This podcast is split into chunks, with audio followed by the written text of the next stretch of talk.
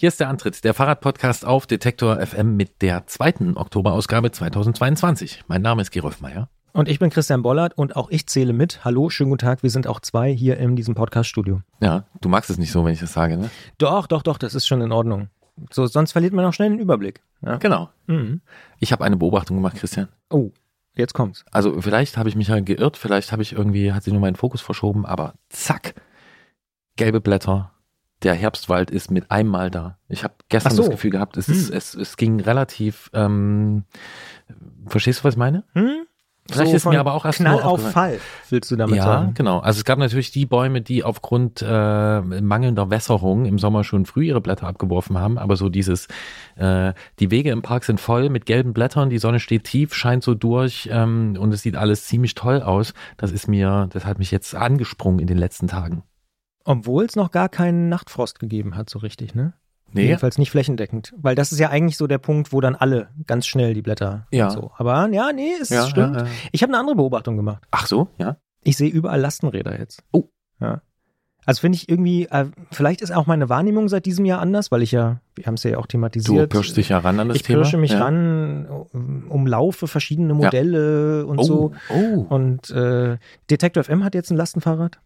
Jenes, was hier unten steht, Jenes. an der Fahrradabstellanlage. Jenes, was ah, du wahrscheinlich heute an der Fahrradabstellanlage bewundert hast schon. Das habe ich schon aus dem Augenblick gesehen, Ja, ja, ja, okay, ja. Genau. Das gute, ist jetzt, gute Wahl. Ja. Das ist jetzt neu, ohne E, weil brauchen wir nicht. ja. Also hier in der Stadt jedenfalls. Ja. Ja, je nach Last. Ja, Ähm, genau. Also, für das, was wir damit Ja. so. Aber ja, ja, und auch privat und so. Und ähm, du überlegst, privat ein Lastenrad anzuschaffen? Ja, also um es jetzt noch komplizierter zu machen, nicht ich, aber ich, aber ja, ich ahne. genau. Geht es ja. dabei um, um, es geht dabei um, äh, auch um Hundetransport? Es geht auch um Hundetransport, Ah, absolut. Interessant, Es interessant. ist zumindest, und seitdem, aber vielleicht ist es auch dieses typische Phänomen, ähm, hat man ja früher auch immer gesagt, wenn jemand sich irgendwie ein rotes Auto gekauft hat, dass man auf einmal überall rote Autos sieht und sich denkt, wieso fahren alle eigentlich meine Farbe? Aber ich sehe so viele Lastenräder in letzter Zeit. Und ich werde lustigerweise auch auf Familienfeiern angesprochen, so nach dem Motto, na, fährst du auch schon mit dem Lastenfahrrad durch die Stadt und so. Also es ist echt ein Thema gerade. ja. Also, Also ich würde sagen, de deine Wahrnehmung ist ja nicht total verschoben. Also Mhm. wahrscheinlich aber vielleicht über ist, sie ist ähm, vielleicht ja. etwas fokussiert, aber ich sehe äh, auch äh, deutlich mehr als noch so vor hm, ein, zwei Jahren. Ja, auf das jeden würde Fall. ich definitiv unterschreiben. Genau. Ja. Aber dann lass uns das doch so machen. Wenn da die Kaufentscheidung wirklich ansteht, ähm, dann lass uns doch gern drüber sprechen.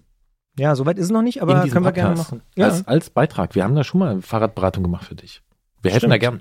stimmt. Ja. Und Hundetransport haben wir schon lange auf der Liste und auch noch nie so richtig bearbeitet. Das stimmt. Vielleicht muss ja der Mitarbeiter mit dem Hund mal äh, zur Tat schreiten. Ja, Ja. ja, vielleicht. Oder es gibt mehrere davon. Ja, das ist doch Gibt es auch eine interessant. Interessenvertretung für Hundefahrende, nee, Fahrradfahrende Menschen mit Hund und so? Gibt's Also- bestimmt. Es also- gibt ja Bürohund e.V. und so. Also es gibt doch bestimmt irgendwie. Wir gucken mal. Vielleicht gibt es ja auch jemand, der sich damit auskennt.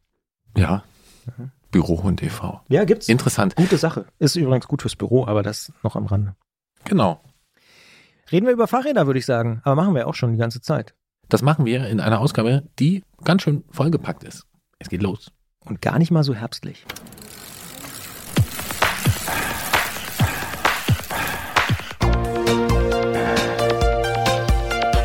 Antritt. Alles rund ums Radfahren bei Detektor FM.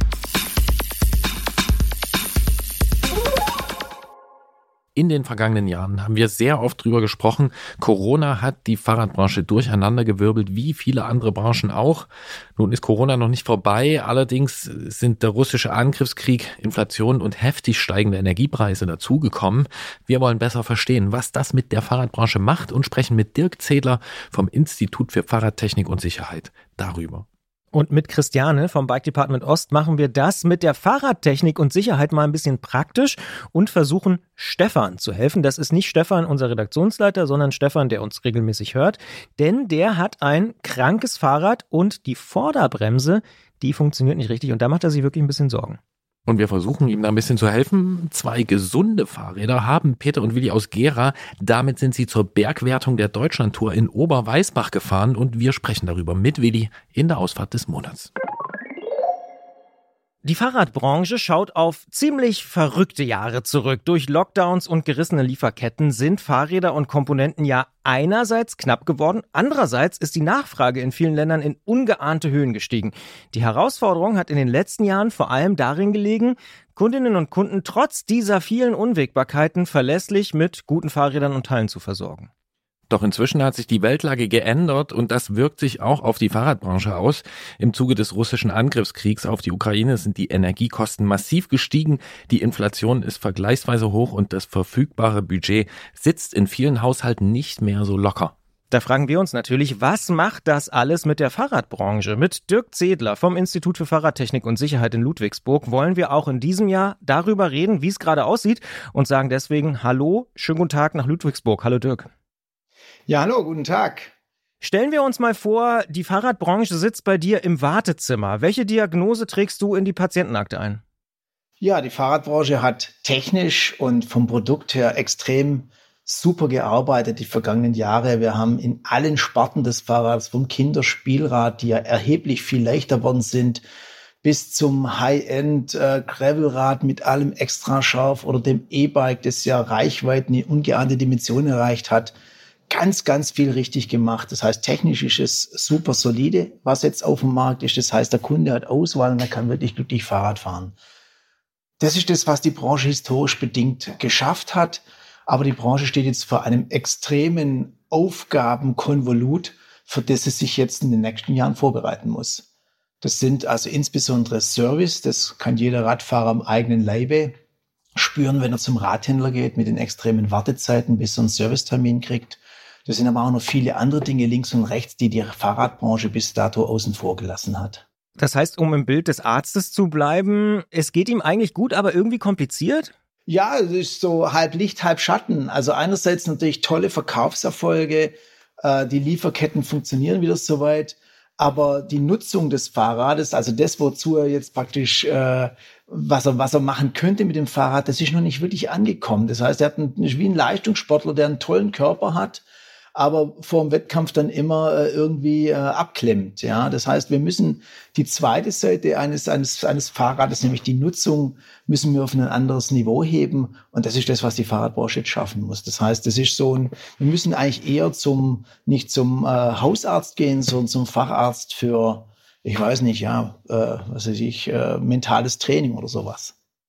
Wir wollen das mal Schritt für Schritt ein bisschen abklopfen, so die verschiedenen äh, Disziplinen da im Wartezimmer. Wir haben in den vergangenen Jahren sehr viel über Lieferketten gesprochen und das vor allem, weil die eben äußerst angespannt gewesen sind. Du hast eben schon kurz erwähnt, die funktionieren wieder. Also kann man sagen, dass diese Corona-Verzögerungen und es gibt keine Container, dass das sich alles gelegt hat? Ja, das ist jetzt deutlich besser worden, ganz klar. Ähm, das hat sich ein bisschen beruhigt. Im Moment stauen sich die Container nicht mehr vor Shanghai, wie es noch vor einem halben, dreiviertel Jahr war, wo die Bilder um die Welt gingen. Im Moment stauen sich die Container eher vor den europäischen Häfen, äh, wo äh, im Moment durch äh, viele Krankheitsausfälle, durch Personalmangel, etc., pp. die Schiffe gar nicht entladen werden können. Aber insgesamt hat sich die Situation doch deutlich entspannt. Das heißt, dass die Produktionen, wir produzieren ja sehr viele Fahrräder in Deutschland und Europa. Also es gibt sehr viele Montagebetriebe. Da ist jetzt nicht mehr so viel von Kurzarbeit die Rede. Klar, das eine oder andere Modell ist jetzt noch nicht ganz äh, so weit picobello, aber die meisten Sachen laufen dann schon wieder. Und äh, die Branche versucht ja parallel äh, zurück zu alten Tugenden zu finden, dass, dass man also Lagerhaltung ein bisschen hat. Das war ja alles just in time. Ja, man hat wirklich gehört, wenn der Container in Asien losfährt und hat dann gesagt, ein, sechs Wochen oder acht Wochen später lasse ich mein Band laufen irgendwo in, in Europa oder in Deutschland. Und äh, jetzt fangen sie wieder an, so ein bisschen eine Lagerhaltung zu machen, dass wenn was schief läuft, dann da auch entsprechend agiert werden kann. Das Zweite, was die Fahrradbranche auch so ein bisschen macht, dass Modelle teils äh, länger laufen, dass man also von vergangenen Jahren, vor vergangenem Jahr äh, gar nicht so viel geändert hat an den Modellen, um einfach eine Konstanz in der Produktion hinzukriegen, weil man ja entsprechend auch nicht eingreifen konnte. Das heißt, die Produktmanager, die Qualitätssicherung und so weiter in Asien konnte man ja nicht auf dem gleichen Niveau halten wie vorher, wo die Produktmanager sechs, acht Mal im Jahr zu ihren Partnern nach Asien geflogen sind. Das ist ja alles eingeschlafen während der Pandemie. Das heißt, man hat sehr viel konstant gelassen. Und diese Konstanz tut der aktuellen Liefersituation natürlich gut, dass man da nicht Experimente eingeht und eine Wundertüte aufreißt, wenn man den Container öffnet, sondern dass da einfach bewährte Produkte rauskommen, die man schon kannte. Und all dies äh, beruhigt die Situation, äh, die Märkte beruhigen sich insgesamt. Und glaubt man den Zahlen, zum Beispiel vom Zwar den Strieverband, so war die Fahrradproduktion äh, dieses Jahr im ersten Halbjahr, das zur Eurobike veröffentlicht wurde, auf dem gleichen Niveau wie das Jahr davor, das Jahr da davor. Das heißt, also kommt ein bisschen Ruhe rein. Äh, die große Spannung, die wir halt haben werden, ist, was macht der Markt künftig? Also werden die Sachen äh, dann auch verkauft. Was sicher immer laufen wird, sind natürlich Reparaturen. Ich meine, man muss jetzt nicht mehr neun Monate auf den Schlauch äh, warten. Auch muss man nicht mehr ewig auf eine Bremsscheibe warten, wenn sie abgebremst ist. Das ist alles ein bisschen besser geworden. Aber das ist eine ganz interessante Frage. Könnte es nicht sogar so sein, dass es sich fast umkehrt? Also wir haben gehört, die Lieferketten sind jetzt wieder da. Man hört auch ganz viel, wird irgendwie entladen in den europäischen Häfen. Und hier und da hat man auch schon gehört, oh, wir haben ja Dinge zwei, drei, vier, fünfmal bestellt, jetzt kommen die auch fünfmal. Also kann es auch sein, dass wir jetzt auf einmal viel zu viel Material haben und viel zu wenig Nachfrage? Ja, jetzt kommen wir zu dem wirklichen kritischen Thema. Ja ich gehe davon aus, jetzt der Esel nimmt sie immer zuerst, aber es sind auch einige Marktbegleiter, die das äh, mitteilen, dass wir kommendes Jahr schon einen sehr deutlichen Überhang haben. Also das ist ja so, wir haben das ja bei Klopapier anfangs Corona erlebt, ja, wo alle Leute gerannt sind und, und sich versorgt haben. Und so kommt es mir oder so kam es vielen Experten eigentlich auch vor, was die Radhändler gemacht haben. Ja, wenn da 20 Leute im Laden waren, die alle ein Fahrrad wollten und die konnten nur fünf bedienen, denkt jeder Händler, er hätte eigentlich 15 Räder mehr verkaufen können. Bloß diese 15 Leute waren ja noch in sechs anderen Radgeschäften. Und wenn jetzt jeder denkt, wow, ich hätte ja mindestens das Doppelte oder Dreifache verkaufen können und das auch geordert hat, dann kann das nur schiefgehen. Und es ist richtig, äh, man hört es schon in der Industrie, äh, die wollen eigentlich alle nicht genannt werden, damit da keine bösen Wellen entstehen. Aber es ist schon so, dass äh, kommendes Jahr ein gewisser Überhang erwartet wird und dass jetzt schon Aufträge wieder zurückgestellt werden. Das heißt, es wird nicht alles das abgerufen, was ursprünglich ähm, also bestellt wurde und diese gigantischen Lieferzeiten bis zu 1000 Tage, die noch vor einem Jahr aktuell waren. Also wenn man irgendwas bestellt hat, musste man 1000 Tage drauf warten. Also es sind ja dann drei lange Jahre. Das geht jetzt gerade wieder deutlich zurück. Also wir denken schon nach dieser nach dieser wilden Phase des, des Wartens und Daubens, dass nächstes Jahr von allem und reichlich da sein wird. Und ich hoffe, es ist nicht so viel zu viel, dass der Markt andersrum zusammenbricht, dass dann alles nur noch mit extremem Rabatt verkauft und verschleudert wird, sondern dass es eine echte Marktkonsolidierung gibt. Aber dass so nicht weitergeht, äh, wie das jetzt war, dass jeder bestellt und bestellt und bestellt, äh, das äh, ist eigentlich, glaube ich, so sicher wie es Arm in der Kirche. Das heißt, die Lagerhaltung, die du angesprochen hast, die kommt vielleicht auch daher, dass einfach jetzt so viel da ist und viele Fahrradhändlerinnen und Fahrradhändler sich auch fragen müssen, wo, wo lagere ich das jetzt? Ja, ich denke, sie haben ja wirklich geguckt, dass sie einfach jetzt diese Verschleißteile da haben. Und das kommt jetzt auch äh, ein zweiter Faktor rein, warum es so ein bisschen Lagerhaltung bei den Radhändlern gibt. Die meisten Händler haben einfach Personalnöte. Also es ist einfach so, dass sie nur noch einen Bruchteil der Reparaturen überhaupt äh, erledigen können. Es gibt einige Radhändler, die gehen jetzt her und machen gar keine normalen Fahrräder mehr. Also das äh, von undeutsch Biobike genannte klassische Fahrrad, also das, das nur eine Kette hat und kein Elektromotor, dass die sagen, nö, wir verkaufen ja eh schon seit ein paar Jahren nur noch Elektrofahrräder, wir machen jetzt gar keine normalen Fahrräder mehr. Also da ist auch so ein Umbruch und Umdenken äh, im Gange, die, was ich nicht positiv finde, weil meiner Meinung nach kann man viele Wege auch ohne Motor zurücklegen mit dem Fahrrad. Und deshalb, also weil die einfach äh, nicht alle Reparaturen aus Gründen der, des Fachkräftemangels durchführen können, ähm, deshalb kommt es sicher auch zu einem gewissen Lagerüberhang. Ähm, man redet irgendwie von irgendwie an die 10.000 Stellen, die im Moment äh, im Fahrradfachhandel mindestens fehlen an, an Fahrradmonteuren, an Fahrrad, Zweiradmechanikern und so weiter. Das ist jetzt eher das Thema, dass man, dass man den, den Bedarf, wenn man die Räder sind ja alle gekauft worden vor einem Jahr und genutzt worden vor einem Jahr oder vor zwei Jahren, dass da jetzt halt mal ein Reifen fällig ist, eine Kette fällig ist, eine Bremsscheibe fällig ist oder was auch immer. Das Material wäre da, aber die Fachkräfte, um es zu ersetzen, sind nicht da. Das ist die nächste große äh, Engpass, den wir aktuell haben. Könnte also unterm Strich bedeuten, wenn ich selbst schrauben kann, ähm, könnten da relativ gute Zeiten auf mich zukommen, weil ich die Komponenten endlich wieder bekomme, wahrscheinlich auch zu günstigeren Preisen bekomme und ja, wenn ich es selbst hinkriege, dann ähm, lässt sich das also regeln? Ja, das so, so sehe ich die Sache schon. Das heißt, es macht sich durchaus Sinn, dass man jetzt vielleicht mal irgendwo äh, so einen Pannenhilfekurs belegt oder mal hergeht in so einer Selbsthilfewerkstatt, sich ein bisschen umguckt. Das ist mit Sicherheit eine gute Zeit. Jetzt kommt eh die graue Zeit, wo man nicht so viel Fahrrad fahren kann. Da kann man vielleicht an seinen Schrauberqualitäten arbeiten.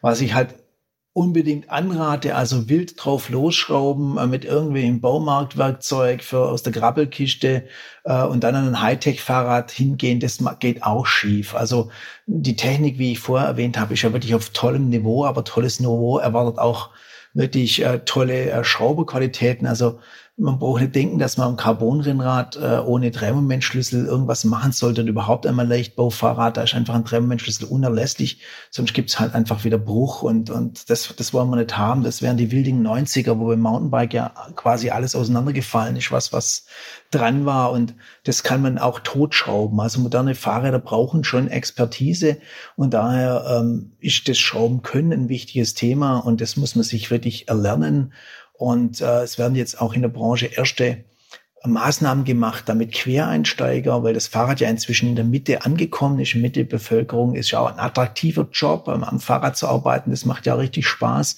dass jetzt erste Bemühungen sind und erste Kurse gibt, dass Quereinsteiger das professionell lernen und dann in den Radladen gelangen. Also einerseits, wer selber Rad fährt und ein bisschen schrauben kann, ist klar ein Vorteil. Andererseits ist jetzt natürlich auch die Zeit, wo man in die Radbranche gehen kann und da einfach auch Karriere machen, weil es einfach jetzt der Zeitpunkt ist, wo hier vor Ort Fachkräfte gebraucht werden. Und deshalb, ähm, wer Rad schrauben kann, hat jetzt gute Chancen, sowohl als Profi, also bewerblich, als auch wenn er selber Fahrrad fährt. Ja, schön bunt sind sie trotzdem gewesen, die 90er Jahre Teile, auch wenn sie dann irgendwann abgebröselt sind. Jetzt haben wir darüber gesprochen, dass die Liefersituation sich entspannt hat, dass die Preise sich eventuell auch entspannen werden. Ähm, wir haben in den vergangenen Jahren in dem Zusammenhang aber immer auch gesagt, es könnte sein, dass da ein paar Hersteller, ein paar Marktteilnehmer, wie man so sagt, auf der Strecke bleiben.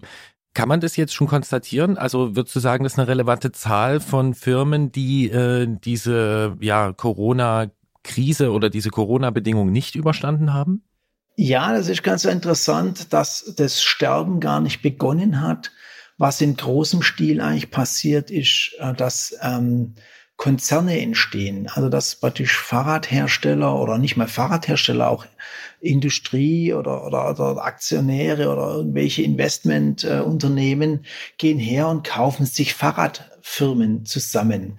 Also kleinere Firmen, die in Schwierigkeiten geraten, werden typischerweise geschluckt von großen Firmen und dann wird ein Weilchen beobachtet, äh, ob entsprechend die Marke Bestand haben kann oder ob sie dann praktisch äh, abgewickelt wird. Das prominenteste Beispiel ähm, kommt ja auch aus dem Motorradsektor. Jeder kennt ja die Motorradmarken KTM, Husqvarna, GasGas. Das sind so mehr im Sportbereich, äh, mehr Enduro-mäßig, Motocross-mäßig äh, ursprüngliche Firmen. Und die haben ja jetzt äh, als erstes Jahr eigene Marken gegründet. Husqvarna hat man da eine oder andere schon auf der Straße oder im Radladen gesehen. Aber die haben zum Beispiel jetzt im vergangenen Jahr Feld aufgekauft. Ähm, also eine Feld ist ja eher eine Triathlon- und Rennrad-spezifische Marke gewesen. Und der neueste Kauf, der in der Branche für sehr viel Furore gesorgt hat, war ja eine Mehrheitsübernahme an der Kultschmiede Synthes, äh, wo man von Lenkern, äh, Sattelstützen, Vorbauten und so weiter schon lange Jahre kennt, aber natürlich auch die Kultmarke Lightwill, also diese Mountainbike-Ikone, kommt ja auch aus dem Hause Synthes. Das ist jetzt zu einem Großteil von eben diesem Automotive-Konzern übernommen worden. Und so gibt es mehrere Beispiele. Also das Sterben ist so äh, nicht eingetreten, aber die, die, die, die, die, die Auflösung oder wie auch immer, die Einverleibung in große Konzerne, hat man in ganz vielen Beispielen gesehen. Porsche hat zum Beispiel äh, Fazua aufgekauft, diesen Motorenhersteller, hat auch noch einen, einen äh, Elektrofahrradhersteller, ich glaube aus, aus, aus Ungarn oder Tschechien, weiß jetzt gar nicht so genau, irgendwo aufgekauft. Also so geht's gerade, dass das gekauft wird hin und her. Äh, wenn einem Firmen günstig werden, dann kaufen die, werden die gekauft von Großen, aber das, die Pleite gehen öffentlich ist jetzt quasi meinem Wissen nach eigentlich kaum jemand. Ganz am Anfang hat jemand die Segel gestrichen, aber seitdem geht es so im stillen Kämmerchen, wird es am, am, am Schreibtisch oder am, am Bürotisch wird es dann abgewickelt und dann gehen die einfach in einen anderen Konzern auf. In der Ökonomie spricht man da immer so schön von Konsolidierung. Ja, es ist sicher ähm, natürlich äh, ein toller Plan, wenn, wenn so, so Markenkonzerne entstehen, das sich konsolidiert ähm, wird sich halt die Zeit zeigen. Wir haben ja vor vergangenes Jahr und vorvergangenes Jahr auch drüber geredet.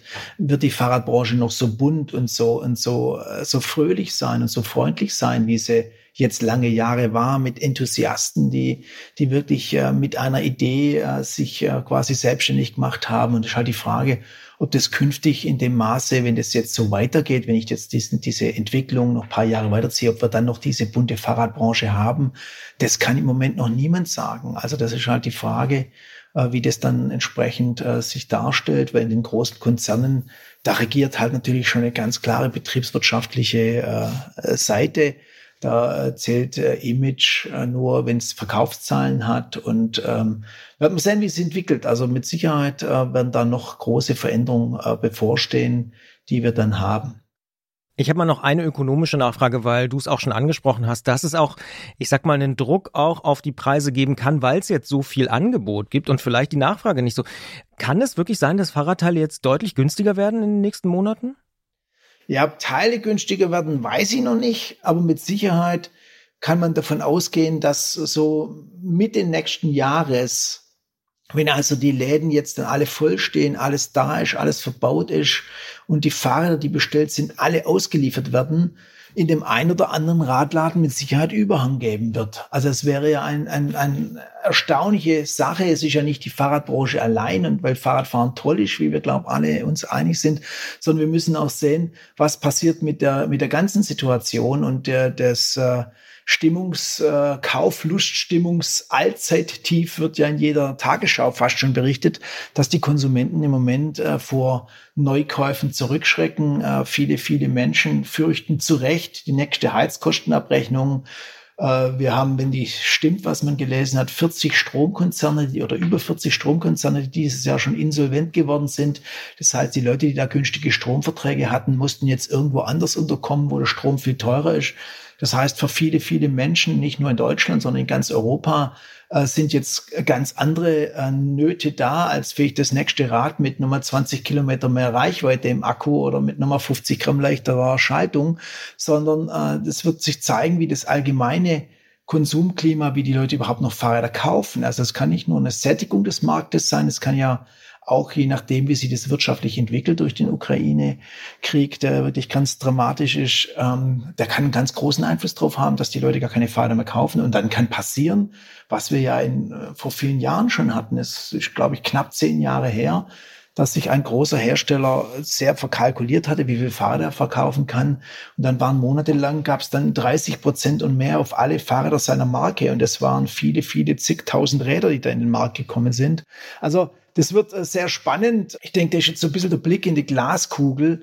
Und äh, es ist halt einfach so, dass auch Dinge gibt, die haben sich ganz klar nicht verändert. Ja, nicht verändert hat sich zum Beispiel die Nutzung des Fahrrades oder die, die, die, den Mobilitätsanteil, den das Fahrrad darstellt. Ja, es ist also in der vergangenen Zeit wurden nicht nur mehr Fahrräder gekauft, sondern erschreckenderweise auch viel mehr Autos verkauft. Also der Autobestand, der Kfz-Bestand ist der höchste jemals in der in der Republik. Und ähm, das heißt, wir haben den meisten Fahrrad verkauft, aber am meisten Autos. Und äh, das Fahrrad ist leider immer noch in der Freizeitecke. Und ja, das, das wissen wir alle nicht, ob das Fahrrad jetzt so an Anfang der Pandemie wurde, so ein bisschen Mobilität, ja, weil keiner mehr S-Bahn fahren wollte, Bus fahren wollte. Und jetzt die Frage, wenn die Energiepreise so hoch sind, ob die Leute jetzt beginnen, endlich, für mein Empfinden, endlich mit dem Fahrrad auch zur Arbeit zu fahren weil viele Arbeitswege sind ja irgendwie zwischen zwei und vielleicht sechs Kilometer oder mal acht Kilometer. Ich meine, das kann man alles mit dem Fahrrad und doppelt und dreifach mit dem E-Bike natürlich machen persönlich für mich total nachvollziehbar,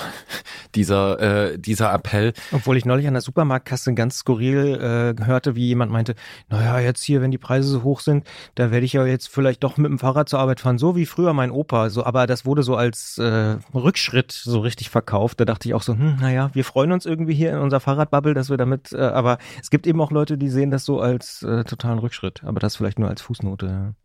Ja, die, ähm, ach, die kriegen wir auch noch. Aber äh, was wir uns auch fragen, Dirk, ist, ähm, die Energiepreise auf der einen Seite bestehen sie natürlich auf äh, Seite der Kundinnen und Kunden ähm, und dass man dann sich überlegt, ob man sich eben die 20 Kilometer mehr Reichweite leistet. Aber was machen eigentlich diese hohen Energiepreise äh, mit den Herstellern? Ja, ähm, Natürlich sind die, sind die Rohstoffe teurer worden und, und äh, die Produktion ist teurer worden.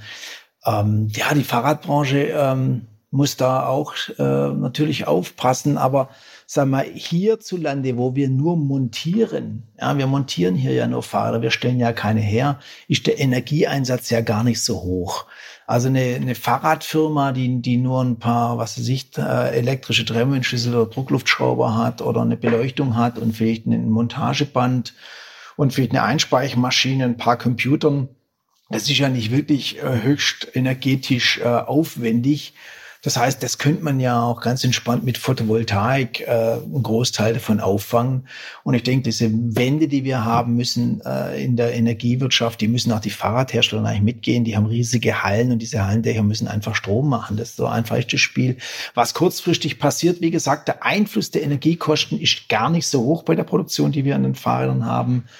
Und der Transport, ähm, das, wird, das ist ja schon extrem explodiert und ich glaube nicht, dass der noch teurer werden wird. Ich glaube, da war ja eine wilde Situation entstanden mit den Staus. Ich denke, die Kosten, die wir da haben, werden gleich bleiben. Das heißt auch, wenn jetzt die Situation nicht entspannt wird, die Energiekosten wieder ihres dazu tun, dass der Transport mit den Containern nicht viel billiger werden wird.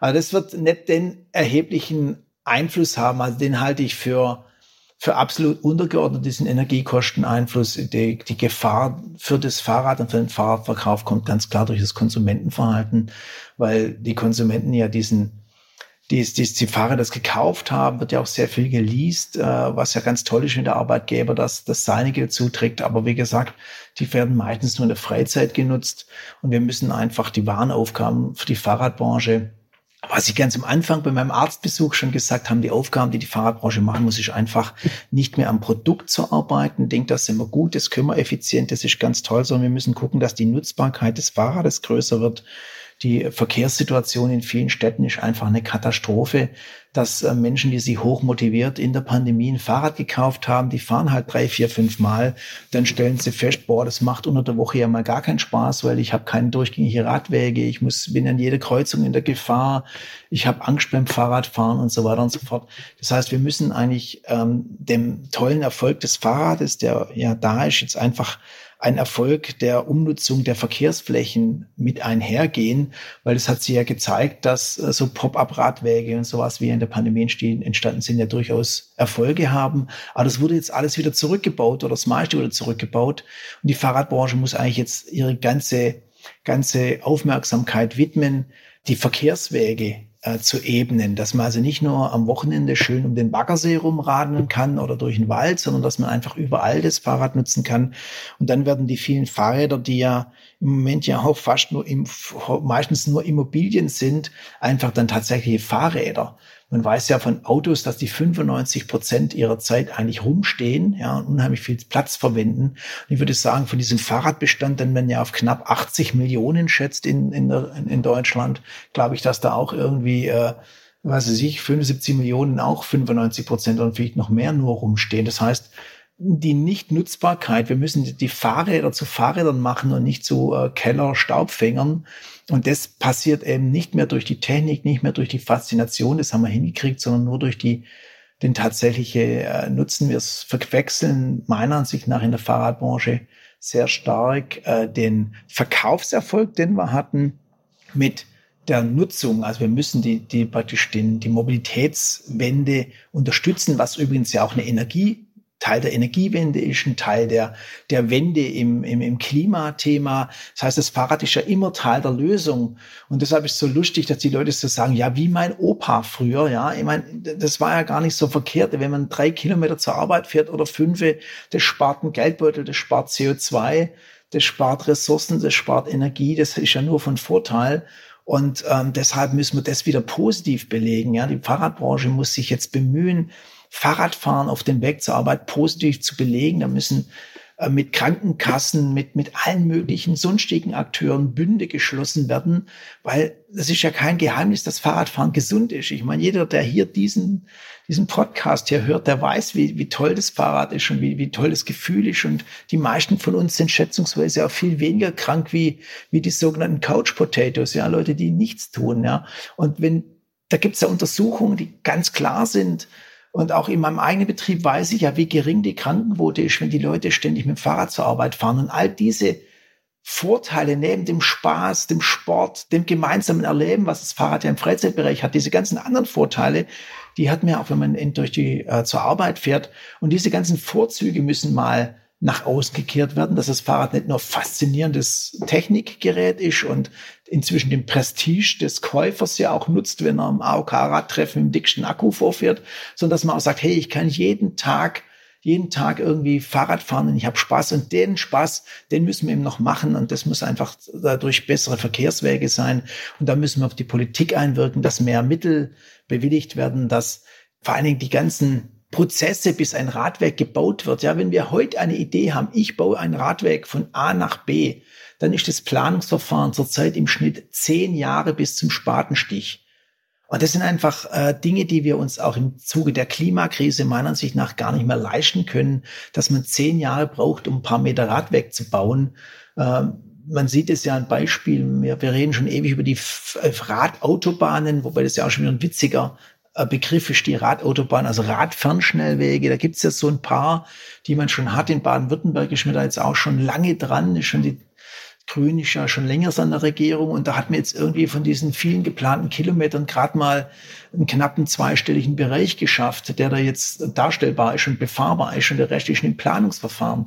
Also wir, wir müssen als Fahrradbranche eine ganz andere Baustelle bearbeiten und zwar sehr intensiv und das ist, dass wir zusammen und gemeinschaftlich mit der Politik und den Verwaltungen Verkehrswege und Nutzbarkeit des Fahrrads darstellen, dass Fahrradfahren immer Spaß macht und nicht nur in der Freizeit äh, im Wald oder irgendwie, wenn ich abseits des Autoverkehrs bin, das Fahrradfahren muss auch in der Stadt oder in jeder Stadt und auch zwischen den Dörfern Spaß machen. Und das ist die größte Herausforderung, die die Branche überhaupt hat. Weil wenn das gewährleistet ist, dann ist der Verkauf gesichert, weil dann fahren die Leute und dann brauchen wir die ganzen Fahrräder wieder, weil es gibt ja immer noch einen sehr hohen Altbestand an Fahrrädern, die ja mal dringend ausgetauscht würden und das würden die Leute schnell merken. Wenn sie nämlich plötzlich fahren, stellen sie fest, es geht mit einem anderen Fahrrad viel besser. Und so beißt sich die Katze bisschen an den Schwanz. Dieser tolle Erfolg der vergangenen zwei Jahre kann jetzt zum Misserfolg werden durch die Kaufunlust. Und wir müssen diese Kaufunlust substituieren, indem wir sagen, Fahrradfahren spart auf der anderen Seite, kauf dir ein tolles Fahrrad, dann sparst du ganz viel Geld auf der anderen Seite, indem du eben nicht mehr Auto fährst, indem du einfach viele Dinge äh, beim besser hast. Du bist nicht so oft krank. Das ist das, was wir jetzt schaffen müssen. Ich fasse mal ganz fix zusammen. Du würdest vielleicht sogar so weit gehen und sagen, die Fahrradbranche soll mal lieber ein paar weniger Anzeigen für neue Modelle machen, sondern wirklich, ich sag's mal so platt, Gattungsmarketing für das Fahrrad an sich. Genau. Ich äh, sehe es so, wenn der, wenn praktisch, wenn wir die Verkehrswege, wenn wir die Mobilität komplett umkrempeln, dann wird der Kuchen für alle größer und dann rentiert sich das auch. Also das ist, das ist eine ganz einfache Rechnung. Und was ja ein schöner Erfolg ist, es gibt ja auch Erfolge, das war jetzt vielleicht ein bisschen negativ so, aber es gibt ja auch schöne Erfolge. Das Lastenrad kommt ja sehr stark. Wir haben ja beim Lastenrad, ist zwar noch eine kleine Nische, aber ja Wachstumsraten von 50, 60 Prozent pro Jahr. Das heißt, da haben die Leute ja erkannt, äh, ich kann mit so einem Lastenrad auch zum Aldi fahren und mein Milch und irgendwas kaufen oder ich kann mit meinem Lastenrad tipptopp auf den Dorfmarkt fahren oder auf den Markt in die Stadt fahren. Da kann ich das Fahrrad direkt am Marktplatz abstellen. Ich kann meinen, meinen Wochenendeinkauf am Markt tätigen einladen und ich radel wieder schön heim. Das heißt, das sind ja die Alternativen, diese ganzen Mobilitätsalternativen, die die Leute noch gar nicht kennen und gar nicht wissen, dass es eigentlich bequemer ist, mit dem Lastenrad auf den Markt zu fahren, als mit dem Auto hinzufahren, weil da suche ich ewig einen Parkplatz, dann laufe ich noch 600 Meter. Das heißt, das ist das, was wir nach vorne machen und so wie du sagst, sagst einfach, wir müssen da als Branche das Geld vielleicht, ja, so hart es für die Presse und Print und Medien und alle ist, äh, kanalisieren, aber wir haben ja auch extrem viel verdient, um da diese Sache aufzumachen, diese, diesen Punkt anzugreifen. Du hast im Sommer in einem Artikel äh, da auch von Kratzern am heiligen Schein der Fahrradbranche gesprochen. Welche Kratzer sind denn das konkret? Also um jetzt doch nochmal negativ zu werden, was muss die Fahrradbranche da konkret besser machen? Naja gut, wir, wir haben ein Produkt, dessen Anwendung nachhaltig ist. Und zweifelsohne in dem Augenblick, wenn du Fahrrad fährst, ist das eine Mobilitätsform, die einfach ganz, ganz, ganz gut ist. Das hat nur Positives. Aber schon der Weg dahin, die Produktion ist noch nicht zwingend überall nachhaltig. Das heißt, die Recyclingfähigkeit der Produkte ist gar nicht so toll, wie es immer beschrieben wird.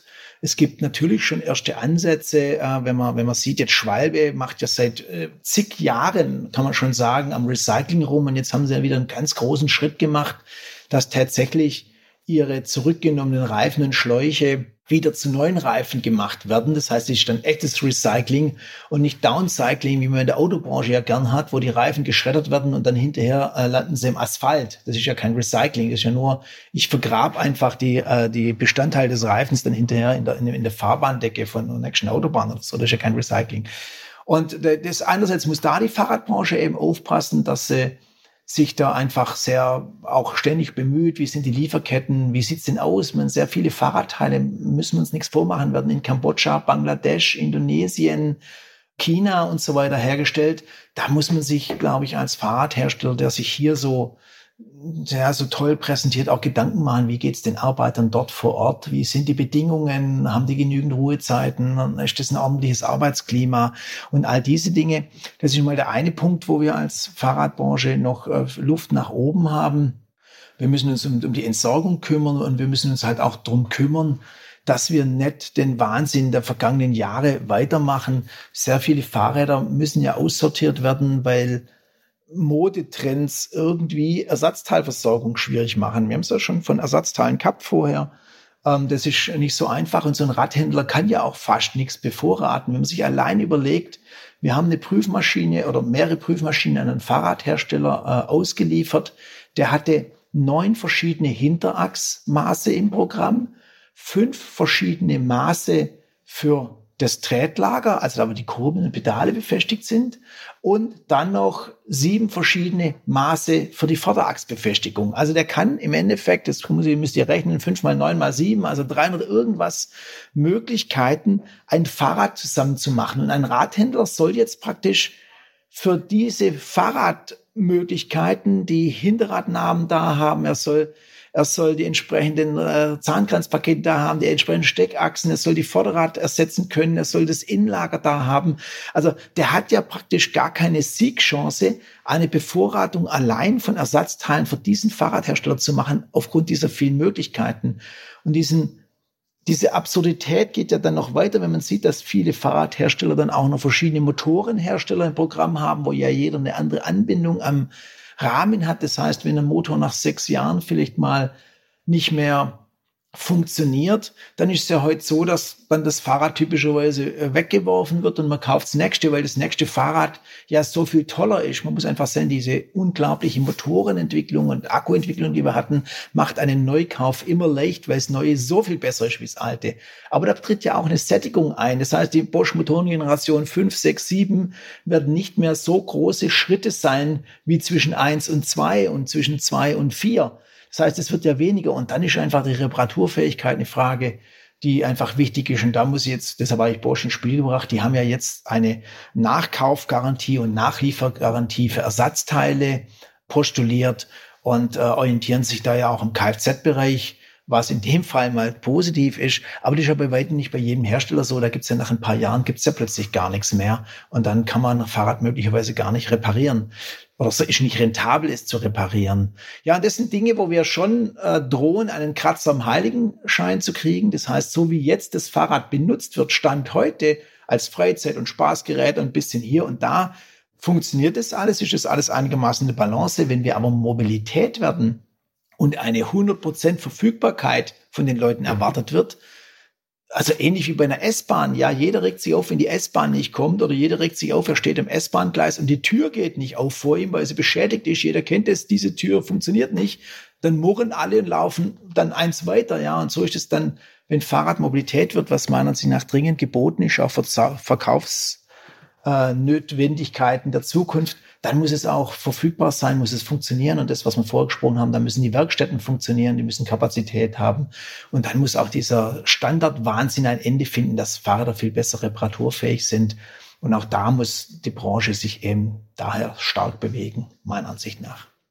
Den Standardisierungswahnsinn, den haben wir hier in den letzten Episoden ja auch immer mal noch mal ein bisschen versucht auseinander zu klamüsern, egal äh, in welchen technischen Bereichen.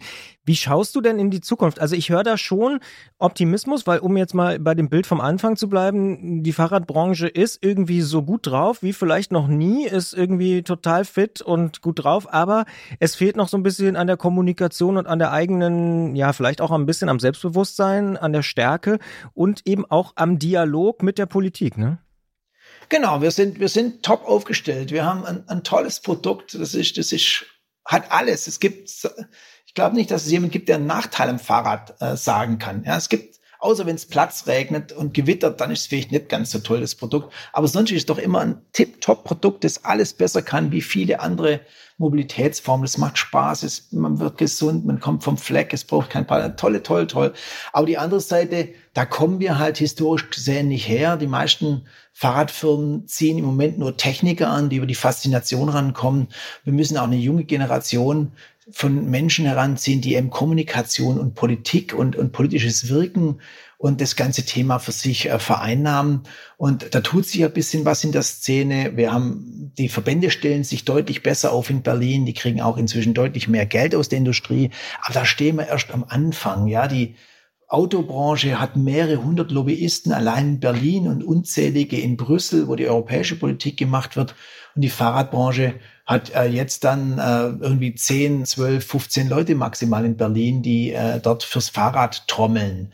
Also wir müssen da wirklich gucken. Wir haben einen toll trainierten Körper. Wir müssen jetzt in unserem Mindset arbeiten und sagen, wir müssen ein bisschen über das äh, Garmin-Navigationsgerät rausgucken, ein bisschen weiter gucken, wenn wir künftig äh, eine tolle Fahrradbranche sein wollen, die vielen jungen Menschen auch einen tollen Erwerb bietet. Also ich bin überzeugt davon, bei dem großen Umbruch, den wir jetzt in dieser ganzen Industrielandschaft haben werden, die kommenden Jahre, da brauchen wir gar nicht drum rumreden, was jetzt passieren wird, dann ist die Fahrradbranche sicher für junge Leute auch ein ganz toller Platz, um zu sein. Das heißt, wir haben so viel Plus. Wir müssen jetzt am Mindset arbeiten. Wir müssen aufwachen und sagen, okay, wir kümmern uns jetzt mal mit dem gleichen Elan auch um die zweite Schiene. Und das ist eben die Schiene, äh, das, was wir, was wir jetzt alles besprochen haben. Und wir haben einiges besprochen mit Dirk Zedler vom Institut für Fahrradtechnik und Sicherheit in Ludwigsburg. Wie geht's der Branche nach diesen Corona-Jahren? Was machen die Energiepreise? Und wenn das Produkt gut ist, was gibt's eigentlich sonst noch so für Aufgaben? Ähm, Dirk, vielen Dank dafür, dass du dir die Zeit genommen hast und ähm, gerne wieder. Gerne, ja, es ist mir Herzenssache und fahrt Fahrrad. Es macht nur Spaß ist gesund. Gehabt euch wohl, danke. Das machen wir alles. Du auch. Ciao. Danke. Ciao. Bisschen überrascht warst du, ne, als es hieß, wenig Pleiten. Mm, ja, also zumindest habe ich das Dollar befürchtet, sage ja, ich mal so. Ja. Und ich finde, also es hat sich auch so ein bisschen angedeutet, ein bisschen abgezeichnet. Man hat so an der einen oder anderen Stelle gelesen.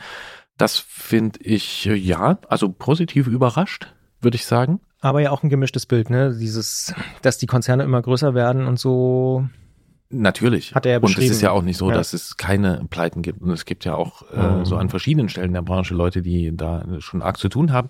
Was ich aber interessant fand äh, oder finde, ist, dass die Energiekosten, die gestiegenen, das Dirk sie zumindest so einordnet, als würden die gar nicht diese Rolle spielen. Ja, das finde ich wirklich auch interessant, weil eigentlich ist ja zum Beispiel so die Rahmenproduktion und so jetzt auch nicht gerade äh, energiearm, ne? Also Carbon, Alu und so. Also jetzt in meiner Vorstellung. Also klar, er hat es ja ganz gut beschrieben. Das, was in Deutschland passiert, ist ne? ein bisschen äh, Computer und Zusammenschrauben, okay, aber Genau, also ja. der Großteil der Rahmenproduktion ist ja nicht in Deutschland und ähm, ist auch nicht in der EU. Klar. Äh, beziehungsweise nicht in Europa, also das gibt's, aber äh, der Großteil ist ja ähm, so ganz grob eingeteilt ähm, immer noch in Asien. Ich bin nicht im Bilde über die Energiepreise dort, aber zumindest, ähm, dass Dirk äh, den Fokus gelegt hat auf andere Probleme als diese offensichtlichen, die ja. wir jetzt in jeder Branche und in verschiedenen gesellschaftlichen Bereichen haben. Das, ähm, ja, das habe ich so nicht erwartet. Deswegen sprechen wir ja mit den Leuten. Wenn sie immer das sagen würden, was wir erwarten, das wäre überhaupt nicht gut. Und langweilig. Ja. Und das wäre langweilig und natürlich immer wieder das Thema Planung, viel zu lange Planungszeiten. Äh, er sprach Baden-Württemberg an. Wir hatten das ja auch mit Winfried Herrmann im Gespräch, wie lang es dauert, da was zu ändern in der Infrastruktur. Und da bin ich noch gespannt, ob sich dort was ändert, weil analog ähm, oder nicht analog, äh, wir haben das ja auch in anderen Bereichen, ne? dass soweit ich da informiert bin, zum Beispiel auch die Planungsprozesse für Windkraftanlagen, ähm, dass das alles beschleunigt wird oder dass jetzt ähm, Flüssiggas oder äh, genau hier kommt der, der Zwangsoptimist äh, in mir.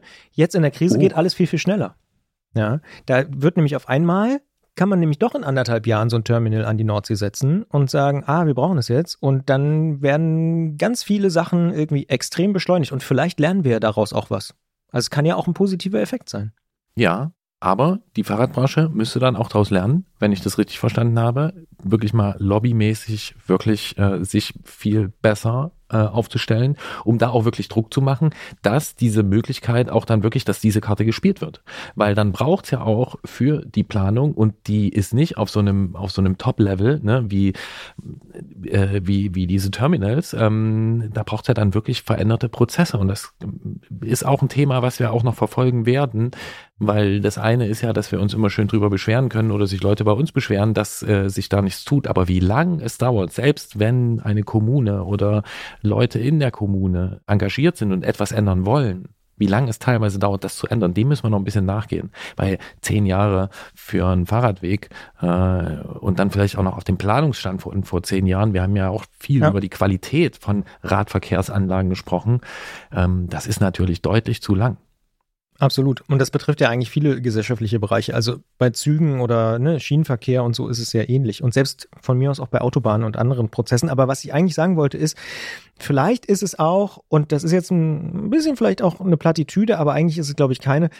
Es ist ja in Deutschland, und da müssen wir ja ziemlich dankbar sein, gar keine Frage des Geldes, sondern wirklich häufig der Geschwindigkeit. Also Geld ist da, es sind Milliarden da, es für alle möglichen Programme, wir sehen es jetzt bei diesem Gaspreisdeckel, also das Geld ist da. Die Fahrradlobby müsste es wahrscheinlich nur hinkriegen, schneller zu werden, besser vernetzt zu sein, das hat er auch gesagt, und an diese Töpfe auch ranzukommen, weil es sind wahnsinnig viele Gelder da für Strukturwandel, für Klimawandel und so. Und Gelder für Klimawandel? Also ja, Entschuldigung. ja, aber in vielen ja, Bereichen ja. ist wirklich Geld da. Ja. Also für die für die Bekämpfung des oder nicht die Bekämpfung des Klimawandels für Klima. Ja, ja genau. Entschuldigung. Ja. Das war vielleicht sprachlich nicht ganz sauber, aber was ich sagen will ist, ich sehe diesen Punkt, dass da die Fahrradbranche vielleicht aktiver sein muss und sagen, hey, wir sind doch die mit den Lösungen. Gebt uns doch vielleicht mal nicht nur fünf Millionen für den neuen Radweg, sondern vielleicht mal fünf Milliarden für ein richtig großes Konzept.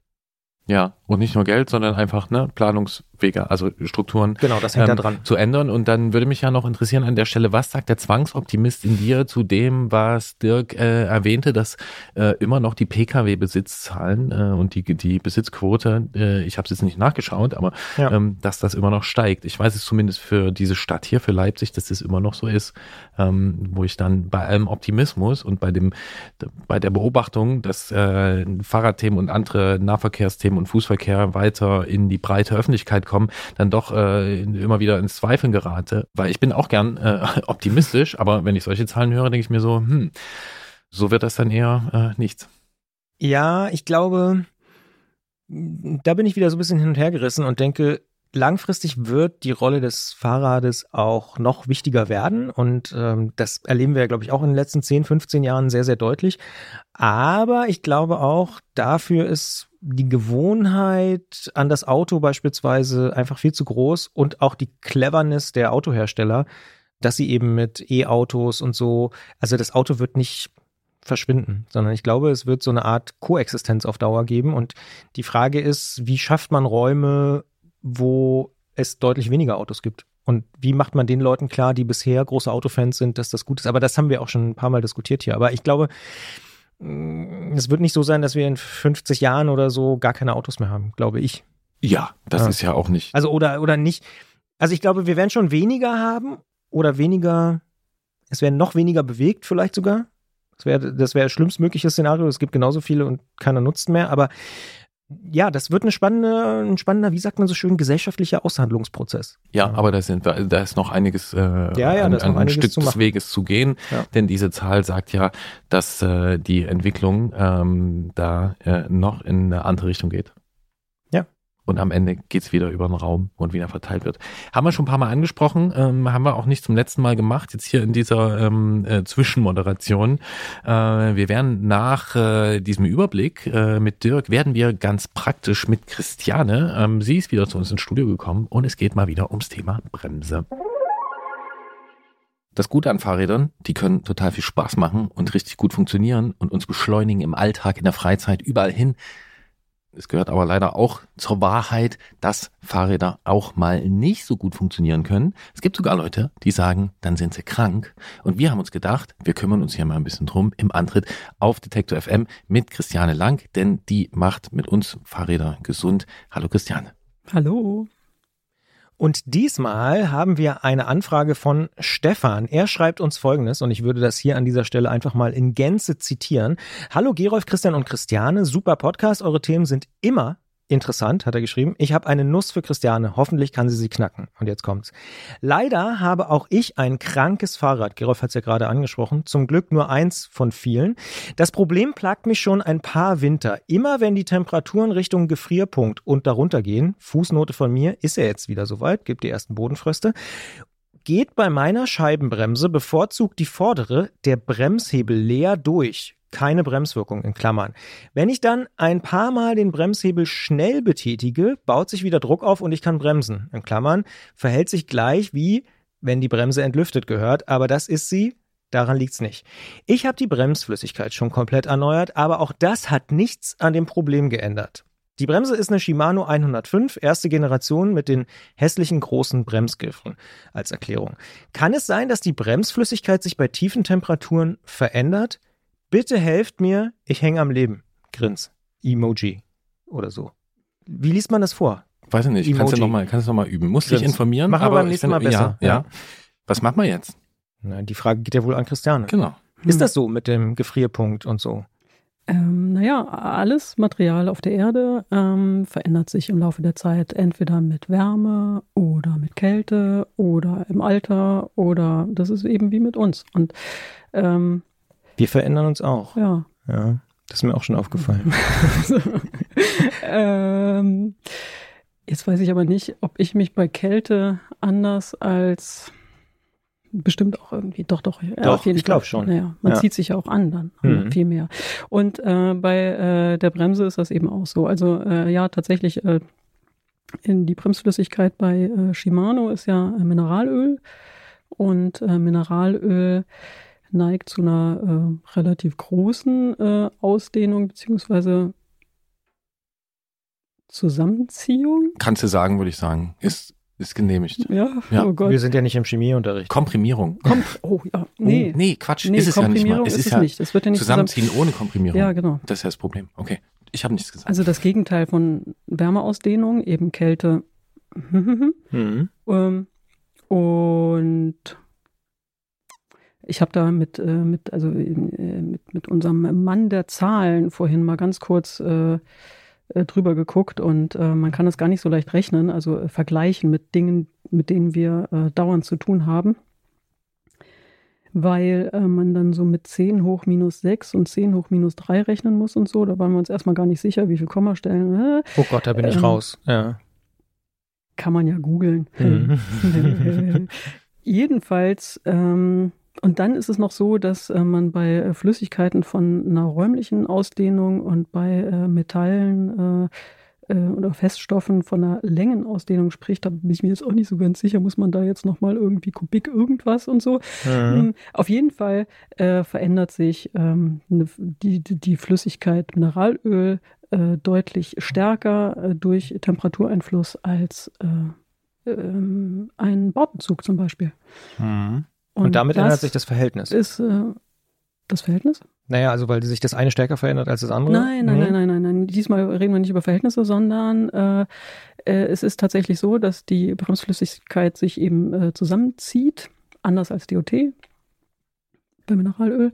Und äh, dann äh, kann das tatsächlich äh, vorkommen, ähm, was der Stefan? Stefan beschrieben hat, genau. Also es ist äh, üblich. So, und jetzt kann man dagegen vielleicht was tun, nämlich äh, die Bremse in Anführungszeichen überfüllen, weil im Sommer ist sie ja nicht äh, Überfüllt. Überfüllt. Ja. Ähm, haben wir bestimmt auch schon ein paar Mal gemacht, äh, ohne das so richtig zu wissen. Ähm, aber ich weiß nicht, wie es sich dann im, im Sommer danach wieder verhält. Also dazu gibt es zu wenig Rückläufer von solchen Geschichten bei uns in der Werkstatt. Okay, ich würde es gerne mal Schritt für Schritt ein bisschen eingrenzen. Mhm. Das heißt, hier haben wir es also wirklich damit zu tun, dass sich das Mineralöl, mit dem diese Shimano-Bremse betrieben wird, zusammenzieht bei kalter Temperatur. Genau. Heißt, dagegen kann ich grundsätzlich erstmal nichts machen gegen das Zusammenziehen, richtig? Mm, ich kann ein anderes Bremssystem fahren. Aber jetzt bei der Bremse kann ich quasi. Nee, bei der Bremse okay. kann ich nichts dagegen unternehmen. Okay, dann äh, wäre jetzt die Frage, ähm, die ich mir sofort stelle, wenn das so ist bei dem Mineralöl oder wenn es so wäre, dass es bei jeder Mineralölbremse sich so auswirkt, die kalte Temperatur, dann ähm, weiß ich nicht, kann ich mir nicht vorstellen, dass die dann auch so verkauft würden. Andersrum gefragt, ist es deiner Erfahrung nach, dass jede Mineralölbremse dieses Verhalten zeigt? Also sind die alle ab 0 Grad äh, abwärts nicht so wirklich sicher zu betreiben? Na, also äh, an, an dieser Geschichte, die äh, Christian eben vorgelesen hat, äh, hat mich so ein bisschen ähm, beeindruckt, dass das die Vorderradbremse ist. In der Vorderradbremse ist äh, aber deutlich, ähm, da ist ja weniger ähm, Raum und weniger Öl als in der Hinterradbremse wegen äh, kürzerer Leitung. Und da dürfte sich das eigentlich weniger bemerkbar machen. Ich glaube also in diesem einen Fall äh, gibt es vielleicht noch doch ein Entlüftungsbedürfnis, weil ich das so nicht kenne. Ansonsten ja, äh, das ist der Fall und ähm, man kann sich deswegen nochmal auf andere Bremssysteme oder andere Flüssigkeiten, also andere Hersteller mit anderen Flüssigkeiten festlegen oder dafür entscheiden und ähm, dann hat man die Probleme nicht und dafür andere. Ich hätte eine Zwischenfrage. Kommt es häufiger vor? Also auch bei anderen äh, Dingen bei euch jetzt in der Werkstatt zum Beispiel? Also du sagst, du kennst das Problem. Ich kenne das Problem ähm, und normalerweise wird aber nicht dagegen vorgegangen. Also das ist ein relativ bekanntes äh, Phänomen auch. Und es dürfte sich, also es ist spürbar, aber eben ganz so dolle auswirken, dass äh, ich glaube hier in diesem Fall muss man sich doch nochmal die Leitung angucken und doch nochmal ähm, entlüften. Vielleicht haben wir eine Kombination aus mehreren Problemchen, die dann ein größeres geben. Das, so hört sich das ein bisschen an. Okay, in die Richtung wollte ich auch. Ne? Also es ist normal, dass es passiert, aber normal ist im beherrschbaren Bereich. Weil mir wäre das jetzt neu, dass ich eine Shimano Hydraulikbremse im Winter nicht betreiben kann. Genau, nee, Neben das dem, dass ich mehrere davon betreibe und das bisher auch alles funktioniert. Okay, da kommen verschiedene Sachen zusammen. Dann äh, wäre noch die andere Frage, du hast es vorhin kurz erwähnt, da muss ich auch nochmal nachfragen, was das war. Du hast gesagt, man kann sich für ein anderes Bremssystem entscheiden, zum Beispiel eins mit DOT, äh, und dann kriegt man andere Probleme. Da würde ich jetzt erstmal gern wissen, was ist denn dieses DOT? Das ist ein extra für äh, Bremsen erfundenes Fluid das äh, im Kfz-Bereich eben äh, schon, schon ganz, ganz, ganz lange eingesetzt wird und was aber unglaublich wasseranziehend ist und auch das Wasser aus der Luft, also die Luftfeuchtigkeit, äh, aufnimmt. Und äh, deswegen mm. muss das jetzt, ich bin ja nicht äh, Automeister, Kfz-Meister, ich ähm, weiß es gar nicht und ich habe auch gar kein Auto. Wie ist das? Wie oft muss man die Bremsflüssigkeit wechseln? Ich glaube, TÜV-mäßig irgendwie so jedes Jahr, alle zwei Jahre. Ähm, ist auf jeden Fall entweder jedes Jahr oder alle zwei Jahre. Und äh, weil, weil die Bremsflüssigkeit eben Wasser aufnimmt. Und äh, das äh, merkt man beim Fahrrad eben auch, nur eher nicht im Winter, sondern eher im Sommer, wenn es nämlich warm wird. Ähm, und äh, sich dann das ganze Material, also die Flüssigkeiten auch noch ausdehnen das Wasser vor allem mehr, dann äh, macht die Bremse eben zu. Also dann bremst es, ohne dass ich den Bremshebel betätige. Und zwar so bombig äh, bei Scheibenbremsen, dass man auch wirklich nichts mehr bewegen kann. Also voll Blockade. Habe ich eine super Idee. Im Winter fahre ich das und im Sommer das andere. ähm, ja, wäre eine äh, gute Idee, wenn nicht die Ummantelung extra für das eine oder für das andere ausgerichtet wäre, also die Leitung. Und äh, nein, das geht auf gar keinen Fall. Also bitte niemals die Idee auch nur annähernd, also äh, nicht weiterdenken, nicht machen. Ist, äh, ich ziehe die Frage zurück. Ja. Blöd. Sind das bei den hydraulischen Bremsen oder hydraulischen Scheibenbremsen sind das die beiden ähm, Bremsmedien, äh, über die wir hauptsächlich sprechen. Ja? Mineralöl auf der einen Seite, so wie Shimano und Formula jetzt, Zum Beispiel. äh, Ja, es gibt, äh, das sind die beiden äh, Haupt. oder Shimano und Magura und auf der anderen Seite haben wir dieses DOT. Oder gibt's da noch andere Medien? Es gibt tatsächlich noch Wasser in einer, Fo aber äh, In homöopathischer in äh, homöopathischer Einsatz. Dosierung auf dem Markt. Ja, genau, genau, ja, genau. Ist uns auch schon mal untergekommen. Ich glaube aber auch nicht, dass das, äh, aber weiß ich nicht, da weiß ich zu wenig zu, dass das, ähm, Ist ein Randaspekt. Ja. es, ja, und außerdem, also ich glaube auch nicht, dass es reines Wasser ist.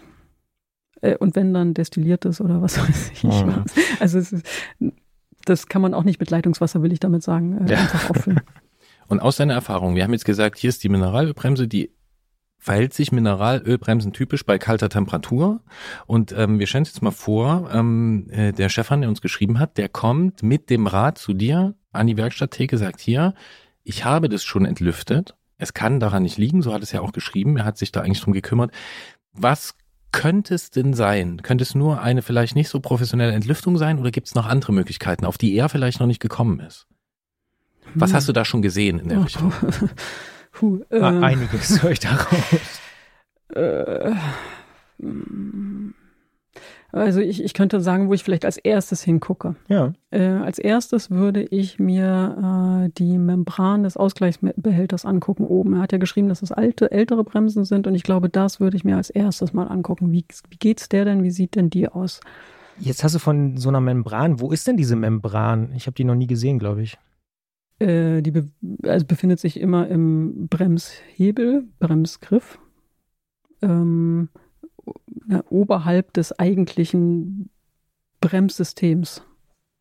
Also Und dort kann man nachgucken und wenn die verdreckt ist oder was oder was was ist dann da kaputt oder ich würde mir die auf jeden Fall mal angucken, ob's die, ob die spröde geworden ist. Mhm. Ne? Also die äh, ist aus Gummi und ähm, das ist so ein bisschen jetzt wie die Suche im So ein Ausschlussverfahren. Heuhaufen. Ja, ja. Ich. Da würde ich einfach als erstes hingucken, Ja. weil da gibt es natürlich auch Alterungserscheinungen. Ich würde mir auch die Leitung angucken, ob es da irgendwelche Knicke gibt, die Anschlüsse, ob die ähm, äh, korrekt äh, verpresst sind. Äh, das, das natürlich auch. Also wir hatten auf jeden Fall auch schon Fälle, wo äh, Bremsflüssigkeit ähm, äh, in die ähm, äh, verrückterweise in ähm, außerhalb der eigentlichen Leitung in die ähm, schöne äh, Hülle sozusagen geraten ist. Also ähm, man, man hat also zwischen in die Zwischenwand verschwunden ist. Mhm. Äh, solche Fälle hatten wir auch schon und sowas würde ich mir dann eben angucken. Wohin verschwindet die Flüssigkeit? Denn ähm,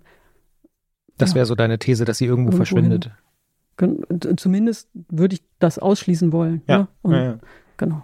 Und wenn das so spürbar ist, dass äh, der Kunde sich also damit nicht mehr fahren traut, dann ähm, oder es ist auf jeden Fall so ist, dass er das als bedenklich empfindet, dann, dann würde ich da ja natürlich alle äh, üblichen Register. Verdächtigen ja genau Ja. angucken. Ist ja bei Stefan offensichtlich so. Also du würdest ausschließen, dass das System sozusagen nicht geschlossen ist, wenn ich das jetzt mal so ganz Das, doof. das möchte ich dann auf jeden Fall ausschließen. Mhm. Okay. Das heißt für Stefan, er sollte sich nochmal genau auf die Suche nach dem Leck begeben und vielleicht auch nach so einem versteckten Leck. Ähm, was du eben erwähnt hattest, was wir neulich ja auch schon mal ähm, hatten, ne, dass man wirklich das vielleicht der Bremsleitung gar nicht ansieht, Mhm. weil die nur innen verletzt ist. Und Genau. es quasi unter der schwarzen, unter der meist genau. schwarzen Hülle dann irgendwie versickert. Genau. Okay, und das heißt im Zweifelsfall, wenn ich das weiterdenke, ähm, er, nehmen wir an, er findet es nicht, ähm, wäre es ja eventuell auch eine Maßnahme, dass er komplett das austauscht, oder? Die Leitung. Na klar, er findet ja auch die Bremshebel hässlich. Das stimmt. Oder? Also, Also- es stimmt, dass er das findet und das. ähm, ja, Nein, äh, äh, ja, aber äh, da- Ich meinte da- die Leitung. Ich, ja, ich Die- weiß, also ich weiß das- schon. Ähm, das ist schon klar. Das, ähm, es fällt mir halt schwer, äh, wenn ich das nicht sehe und nicht angreifen kann und nicht, nicht reinfassen kann und kann ich das auch nicht richtig beurteilen, meine ich zumindest. Und dann ähm, äh, möchte ich nicht zu viel äh, empfehlen, auszutauschen. Also es wäre schade, wenn dann die Bremsleitung ausgetauscht wird und dann äh, funktioniert es immer noch nicht. Mhm. Ja. Vielleicht sind wir da jetzt auch bei den Grenzen des Podcastens angekommen, weil wir es eben nicht sehen können und nicht in die Hand nehmen. Aber ich glaube, wir haben es so ein bisschen theoretisch eingekreist. Dann brauchen, wir brauchen doch das Metaverse. Dann, ja, ja. das ist gerade dein Thema. Also er sollte ja. sich auf jeden Fall überlegen, Stefan sollte sich überlegen, ob das äh, vorne wirklich so viel schlimmer ist, das Phänomen, als hinten. Und das, naja, das würde ich dann eben nochmal besonders eben vorne nachprüfen lassen. Ich hätte mal noch eine provokante Frage. Ähm, die Sache mit dem, mit den zwei verschiedenen äh, Bremsmedien, also mit dem Mineralöl, was im Winter sich zusammenzieht, und dann muss ich meinen Hebel ewig mal ziehen und dem Dot, äh, also dieser Bremsflüssigkeit, die sich im Sommer ausdehnt und kann ich meinen Hebel gar nicht mehr ziehen und alles blockiert, das klingt für mich ja wahnsinnig kompliziert. Ähm, warum dann nicht mechanische Scheibenbremse? Ähm, Oder gibt es da etwa auch solche Probleme? Also ich bin ja für äh, Seilzug äh, Felgenbremsen, finde ich super. Ich weiß gar nicht, da werden wir irgendwann wieder hinkommen. Ähm, also man braucht ja erstmal, ähm, um so eine kleine Scheibe ähm, zum Stehen zu prägen, ganz schön viel Wumms. Und äh, das kriegt man eben hin äh, mit einer äh, hydraulischen, äh, hydraulisch bedienten Bremse viel besser als mit einer Seilzugbremse. Ähm, Doppelwumms. Gibt es ja auch Doppelwumms. Haha. ähm, ja, mindestens. Genau. Ähm, es gibt ja tatsächlich äh, Seilzugbetätigte ähm, Scheibenbremsen und äh, ja, da ist das Problem, dass ich nicht mal einen Viertelwumms habe. Also mhm. das, das macht gegen hydraulische Systeme eigentlich gar keinen Spaß. Ich würde mir sofort die Frage stellen, ob da nicht mal jemand was erfinden kann, was zum Beispiel besser ist von den, also denkt man doch, oder? Wenn das eine im Sommer nicht funktioniert, das andere im Winter, jetzt mal zugespitzt, würde ich doch als Tüftler sagen, dann baue ich mal was oder kipp was zusammen, was zu beiden Jahreszeiten funktioniert. Nein, nein, nein, nein, nein, nein. Also es ist ja nicht so, dass äh, dort äh, nicht funktioniert, sondern das muss man eben austauschen und das muss man eben wissen. Und beim Auto äh, weiß das eben der TÜV für einen und äh, beim Fahrrad muss man sich das eben ja, durch Erfahrung einmal selbst äh, erradeln und dann weiß man es ja auch so. Hm. Aber es gibt noch andere Sachen. Ich, Mineralöl ist weniger gesundheitsschädlich als äh, dort, ähm, also dort ist krebserregend, riecht auch schon eklig. Ähm, ähm, greift den Lack an, ne? Greift den Lack an, Gummidichtung, also ganz, ganz schlimm. Ähm, ja, und das muss man eben abwägen. Also man hat schon Vorteile. Spricht ja noch mehr dafür, sich was anderes zu überlegen. Naja, aber das ist ja schon, äh, das ist ja schon. schon das Beste das sozusagen. ja, aber es geht doch immer ja noch besser. Aber naja, das ist so, so vielleicht so ein naiver Gedanke von mir. Äh, ja. Also die Fahrradindustrie ähm, nimmt ja sehr viel von dem, was es vorher schon gab. Erstaunlicherweise, obwohl das Fahrrad vor dem Motorrad da war und das Fahrrad vor dem Auto da war, trotzdem ähm, äh, kommt immer alles äh, aus den zwei äh, Gebieten. Ähm, und wird dann so, so runtergebrochen auf ein bisschen weniger Gewicht, also deutlich weniger Gewicht und, äh, ähm, und so. Das stimmt. Warum nicht einfach nochmal ganz von vorne anfangen? Aber also ganz im Ernst, ich finde das, ähm, also ich fahre am liebsten mit meinem Alltagsrad, mit dem ich alles machen kann. Ähm, krabbeln und schnell auf dem Asphalt fahren und, und, und alles transportieren ohne Cargo-Bike äh, und ähm, von Kind bis Kegel und so ähm, habe ich halt ähm, Seilzug betätigte äh, Felgenbremsen dran und das funktioniert äh, top. Also wenn sich da jemand äh, draufsetzt äh, denkt, das ist ja nur so eine V-Brake und dann äh, wundern die sich immer, wenn die da absteigen, wie machst du das? Das ist ja das ist ja toll, total der Druckpunkt und so. Äh, ja, also man, es gibt eben verschiedene Systeme. Manche Rahmen können das eine, manche Rahmen können das andere. Ähm, und äh, man kann aus allen wirklich was Gutes rausholen. Also sogar aus einer Seilzug betätigten Scheibenbremse kann man was ordentliches machen. So, man muss eben die richtige Pflege und das richtige Wissen ansetzen. Erst das richtige Wissen und dann die richtige Pflege, so vielleicht. Ja. Ich vermute, das ist der vielgerühmte Knackpunkt, ich wollte dich eigentlich fragen, ob du es ernst gemeint hast mit der Felgenbremse. Ähm, ja. Oder ich wusste jetzt nicht, ob das. Ja, okay, ja, genau. Ja, ja, ja. Ich kann noch sagen, dass ich zum Beispiel die mechanische Scheibenbremse dann irgendwann mit Freuden abgebaut habe, weil ich habe mit keiner Bremse so viel Probleme gehabt wie mit der. Bei mir funktioniert die Hydraulik viel besser, viel zuverlässiger. Ich muss die viel weniger pflegen. Ähm, aber so verschieden sind die Geschmäcker und ähm, Ja, die Bremsmedien. Ja, und ich habe auch, also äh, ganz kurz habe ich auch gedacht, was für ein Schrott mit der, äh, mit meiner geliebten Felgenbremse, als ich mir die Felge eben durchgebremst habe und dann stand ich plötzlich da und äh, dachte mir, Gott, das passiert normalerweise nur unseren Kunden. Und ich stehe hier mitten in der Pampa und äh, hab Glück gehabt, dass es mich nicht total äh, zerbrezelt hat. Und äh, nee, trotzdem. Du bleibst Team Also Felgenbremse. trotzdem, ich bin jetzt, ähm, ich, ich weiß jetzt noch mehr, auf welche, welchen Verschleiß ich achten muss. Also äh, ihr da draußen, die ihr jetzt denkt, da gibt's doch so eine Verschleißanzeige auf der Felge und so und die hat man doch nur abzuwarten und dann, naja, die äh, bin ich schon, ich wusste schon, dass ich da am äh, Bereich des ähm, fast nicht mehr Möglichen bin, aber ähm, ich äh, richte halt die Bremsbeläge immer wieder schön aus und äh, nutze wirklich die ganze ähm, Felge. Naja, und die war eben da in dem Fall ähm, auch durch. Aber trotzdem. Es kommt eben drauf an, wo man unterwegs ist, was man selber kann, was man selber können muss, sozusagen. Also kann ich noch einen Zug selber wechseln, dann ist ja ein Zug nicht schlecht. Brauche ich das im quasi Wettkampfeinsatz, das Fahrrad, und dann muss ich auch wettkampfmäßig bremsen, dann äh, gehört sowas natürlich nicht dahin.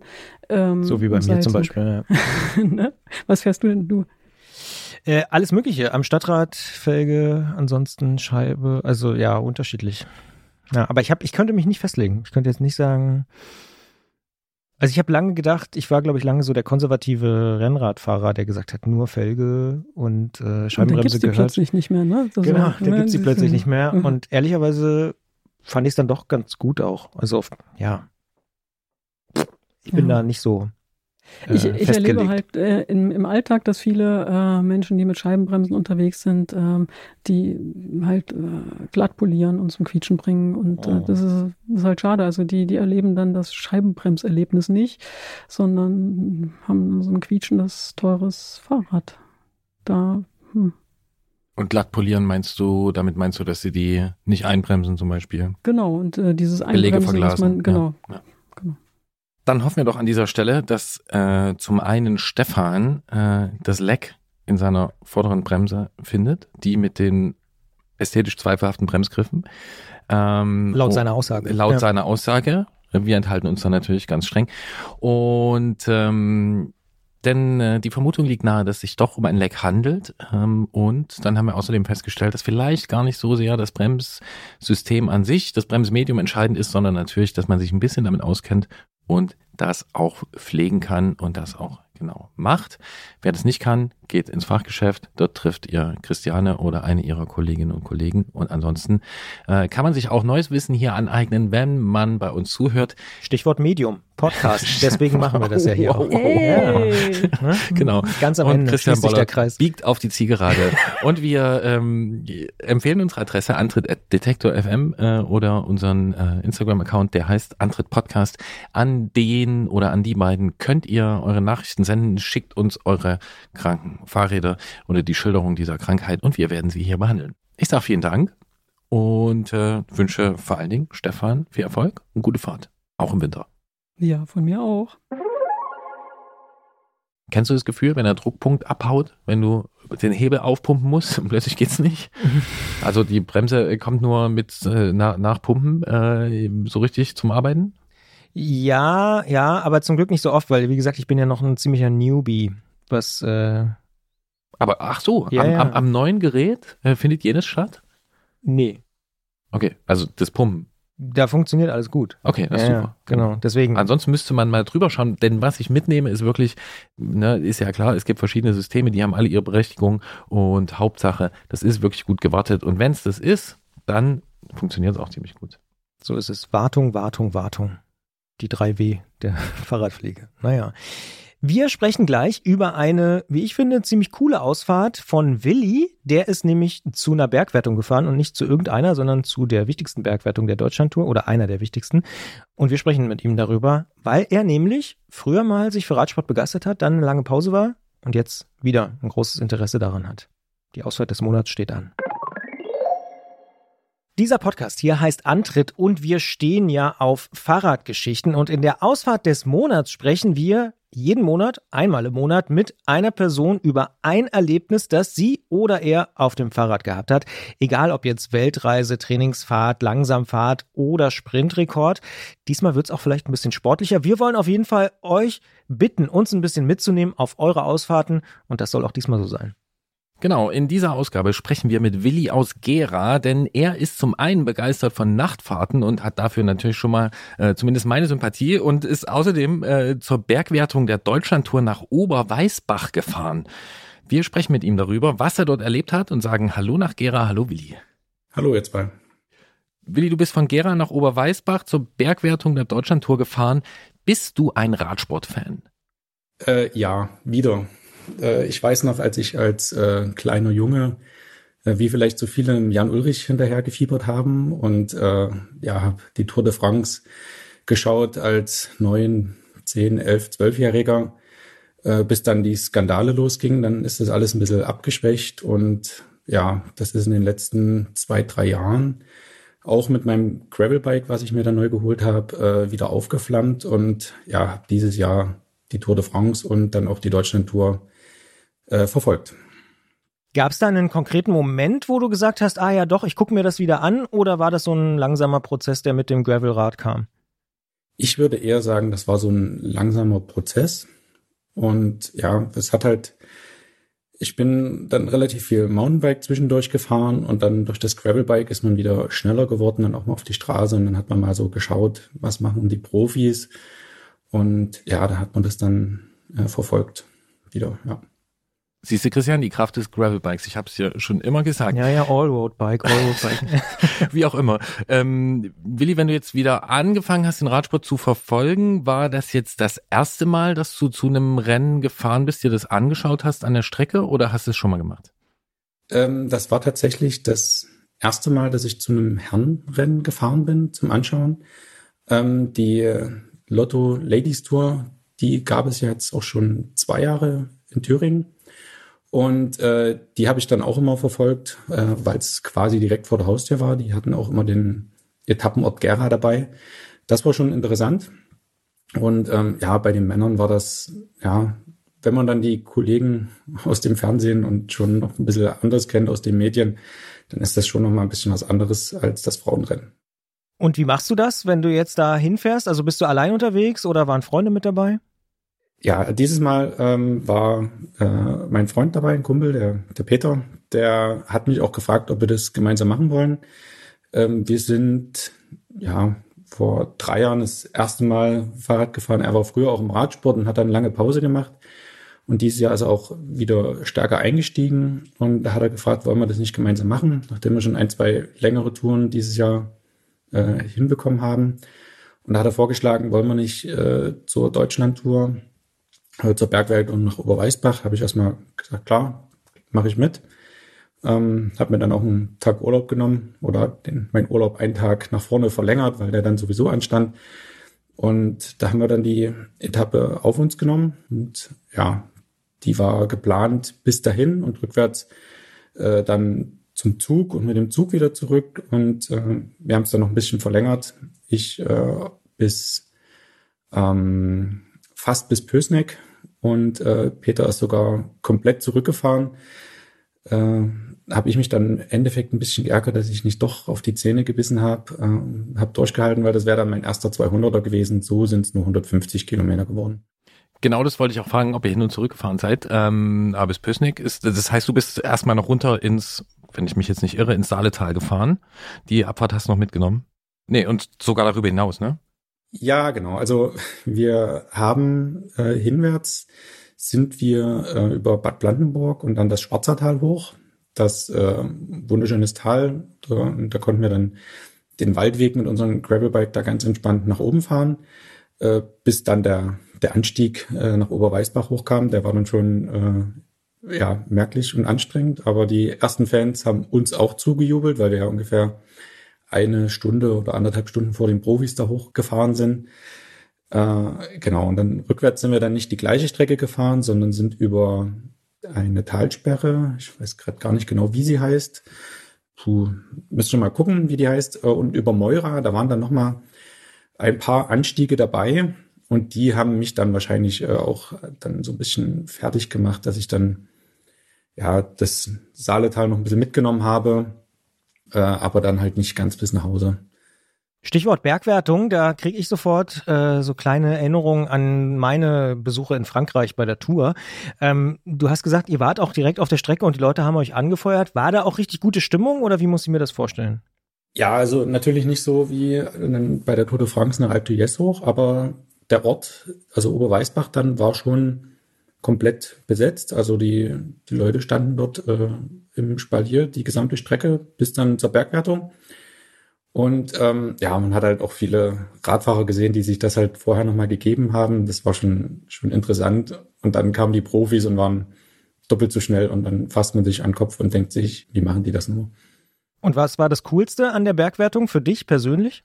Ähm, ja, also den Simon Geschke gesehen zu haben, der kurz vorher bei der Tour de France so, ja, so lange im gepunkteten Trikot gefahren ist, das war schon beeindruckend. Also, weil er halt ja äh, jetzt doch nochmal zu einem kleinen Star geworden ist für Deutschland. Äh, ja, Egan Bernal haben wir auch gesehen. Äh, ja, einfach so die, so der Mythos, der, so da, so ein bisschen Tour de France Mythos, der dann mit den Profifahrern mitkommt und war einfach nur total cool anzusehen, wie die da relativ entspannt und doch viel schneller als wir da hochgefahren sind. Simon Geschke ist ja auf jeden Fall ein Phänomen. Wir haben ja hier im Podcast auch mit ihm äh, länger sprechen können. Ähm, was ist so das, was dich so fasziniert? Viele sagen ja auch, dass es wirklich im Prinzip seit Jan Ulrich eigentlich nicht mehr so eine Begeisterung gab und jetzt gerade mit diesem Bergtrikot und so.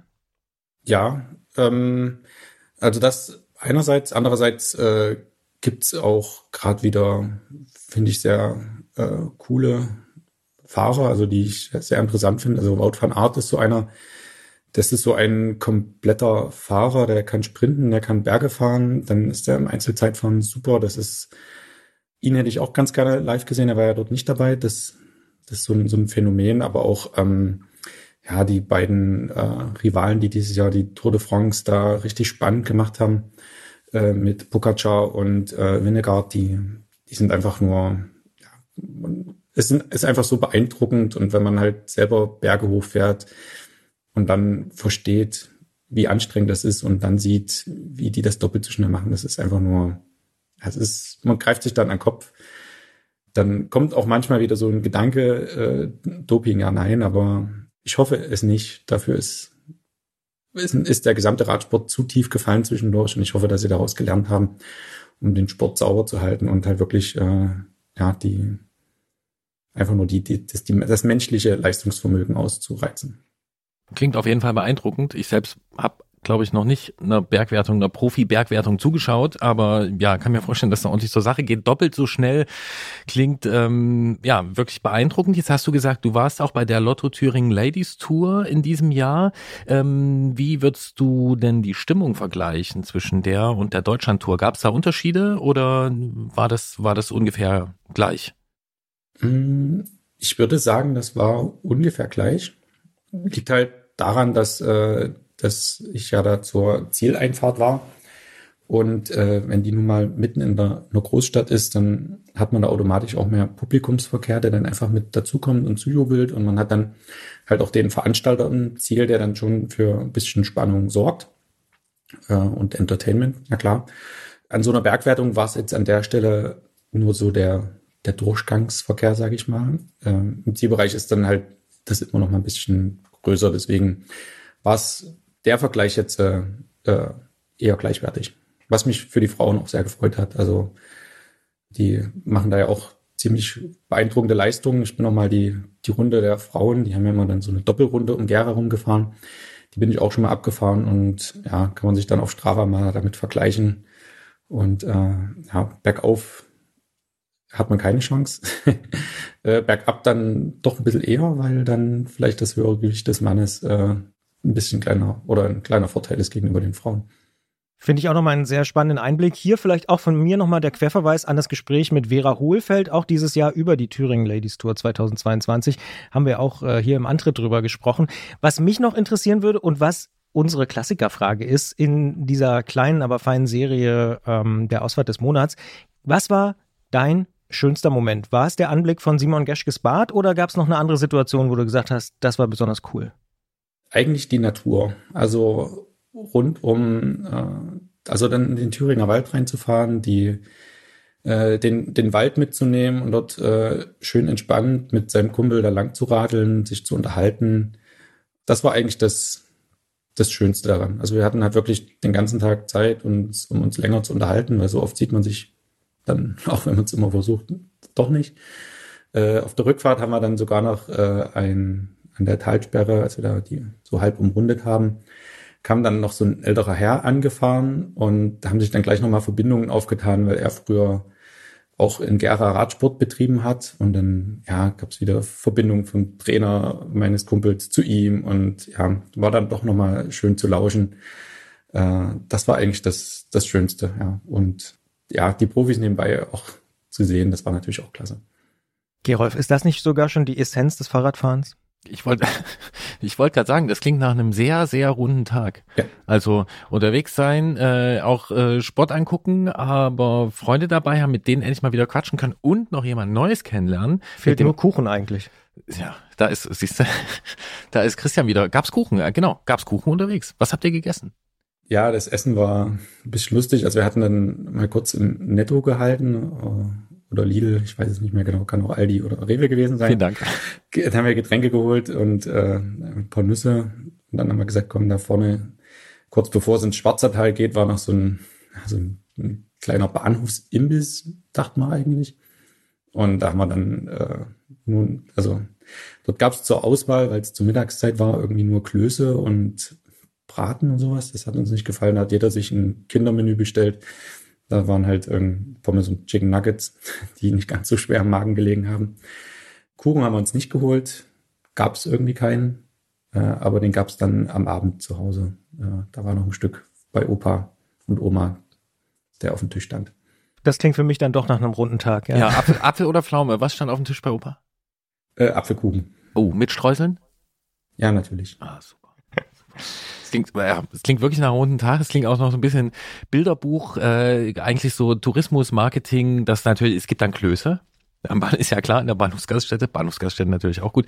Ja, äh, wunderbar, Willi. Dann danken wir dir herzlich für diese Schilderung dieses runden Tages zur Deutschlandtour, der noch einiges mehr äh, bereitgehalten hat. Und ähm, ja, hoffen natürlich, dass auch in der nächsten Saison äh, solche schönen Erlebnisse möglich sind. Beste Grüße nach Gera. Danke. Ja, danke und schöne Grüße nach Leipzig. Gerolf? Christian? Mir ist noch was aufgefallen. Wir haben ja ganz am Anfang darüber gesprochen, was uns aufgefallen ist. Hier ist mir aufgefallen, dass er auch gesagt hat, dass der Kollege, mit dem er gefahren ist, Peter, ne, dass er eine lange Pause gemacht hat nach, nach seiner aktiven Zeit. Und das habe ich jetzt in letzter Zeit wieder häufiger gehört. Ich bin neulich mit jemandem gefahren, eine etwas größere Runde, auch so südlich von Leipzig. Und äh, der hat mir auch erzählt, ah ja, ich habe mal äh, Triathlon gemacht früher und dann habe ich fast 20 Jahre das Rad in die Ecke gestellt und äh, fährt jetzt wieder als begeisterter Hobbyfahrer. Und das, ja, darauf treffe ich häufiger, dass da so eine lange Pause ist. Es war bei mir auch ein bisschen ähnlich, nicht ganz so lang, fünf Jahre vielleicht, aber finde ich ganz spannend, dass die Leute doch wieder zurückfinden auch. Jetzt kommt meine Frage. Mit welchem Rad äh, hat er diesen Wiedereinstieg getätigt? Ich glaube, in dem Fall war es schon ein Rennrad auch. Ein altes Rennrad oder ein neueres Rennrad? Ein neueres Rennrad, ja. Ein neueres Rennrad, ja. Ja. Also für mich war das, was Willi erzählt hat, ne, wie auch schon im Gespräch gesagt, die Kraft des Gravelbikes, äh, was ich immer wieder mhm. beobachte, was ich total gut finde, wie dieser Fahrradtyp einfach selbsterklärend einen Haufen Leute da reinzieht. Vor allen Dingen Leute, die sich gar nicht damit äh, wahnsinnig identifizieren wollen, sondern die einfach nur erkennen, hey, das ist super praktisch, das ist eine Lösung für das, was ich brauche. Ähm, das ist so wunderbar, dass das bei diesem Rad bleibt. Und ich bin ja nach wie vor ein bisschen erstaunt, weil ich dachte, das kann das Crossrad schon. Hat es ja, aber nicht so ganz geschafft. Mhm, das Crossrad ist zum ja. im Kreis fahren, zum im Kreis fahren, über Bänke springen, äh, zum Schultern. Äh, dazu ist es gemacht. Ähm, und äh, das ist Bringt geil. aber eigentlich auch fast alles mit. Also hm, ja, aber das sind aber die, nicht, das sind äh, die Nuancen und das ist, wie es sich, wie es sich erklärt und inzwischen ist das Gravelbike auch schon so weiterentwickelt und ausdifferenziert, dass das wirklich mit so einem nervösen, ähm, wunderschönen Crossrad überhaupt nichts gegen Crossräder. Das ist eine total gute äh, Fahrradgattung, ähm, aber der Schub äh, dass da Scheibenbremsen reinkommen, dass die äh, Antriebe anders wären, dass die Reifen anders laufen. Ähm, der kam erst so richtig mit dem Gravelbike und äh, dann äh, sagst du, äh, der Kollege, mit dem du gefahren bist, der hat ein Rennrad, aber ein neueres Rennrad? Mhm. Okay. Ja. Ja, weil das ja auch so ein Ding ist, ne? Äh, Gravel WM, jetzt die erste gewesen. Ähm, ein interessantes Detail gibt's dabei. Hast du dir mal die Siegerräder angeguckt? Nee, ich habe es ehrlich gesagt gar nicht mitbekommen. Okay, ich habe nur mir die Räder angeschaut. Ich hatte auch nur ganz kurz Zeit, aber die, also die Siegerin ist auf einem neu vorgestellten Gravelbike äh, äh, eine Weltmeisterin geworden. Ähm, konkretes Gerät, würde ich sagen, stabiles Gerät. Stabil, Ja, ja. eins zu eins dieser wirklich richtig äh, schnellen und Mhm. auf auf äh, schnell Strecke machen, auf Rennen optimierten Gravelbikes. Und der Sieger, der Herrn, der hat ein Straßenmodell gefahren.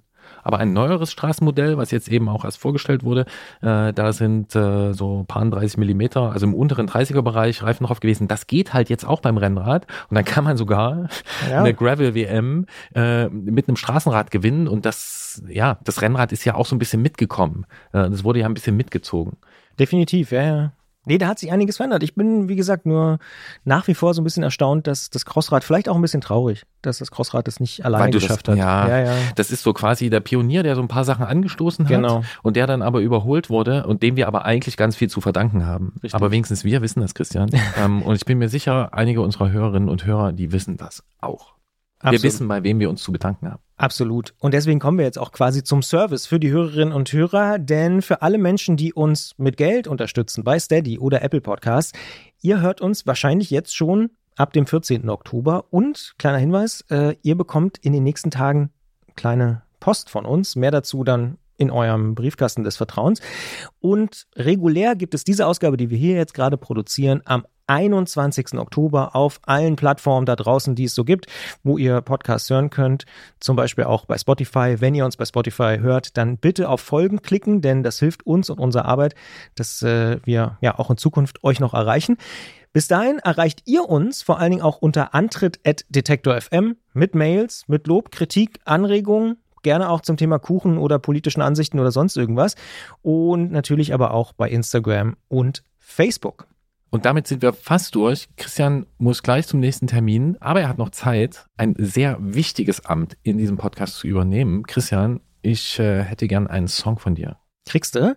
Und zwar von, und jetzt werde ich so ein bisschen meiner Alterskategorie dann doch gerecht, äh, oh, oh, oh. von einer Vorband, die mich so aus den Socken ist das falsche Wort, Sneakern äh, gehauen hat beim Konzert von The No Twist hier in, in Leipzig. oh, du warst da. Ja. Aloha Input. Ich habe selten so eine gute Vorband gesehen. Vielleicht war es auch der Abend. Das, manchmal ist es ja so, ne, dass die Stimmung irgendwie passt. Aber oft ist ja so Vorband, denkt man so, ja, komm, ich hol mir noch ein Bier. In dem Fall war es wirklich total beeindruckend. Aloha Input haben sich von Song zu Song gesteigert.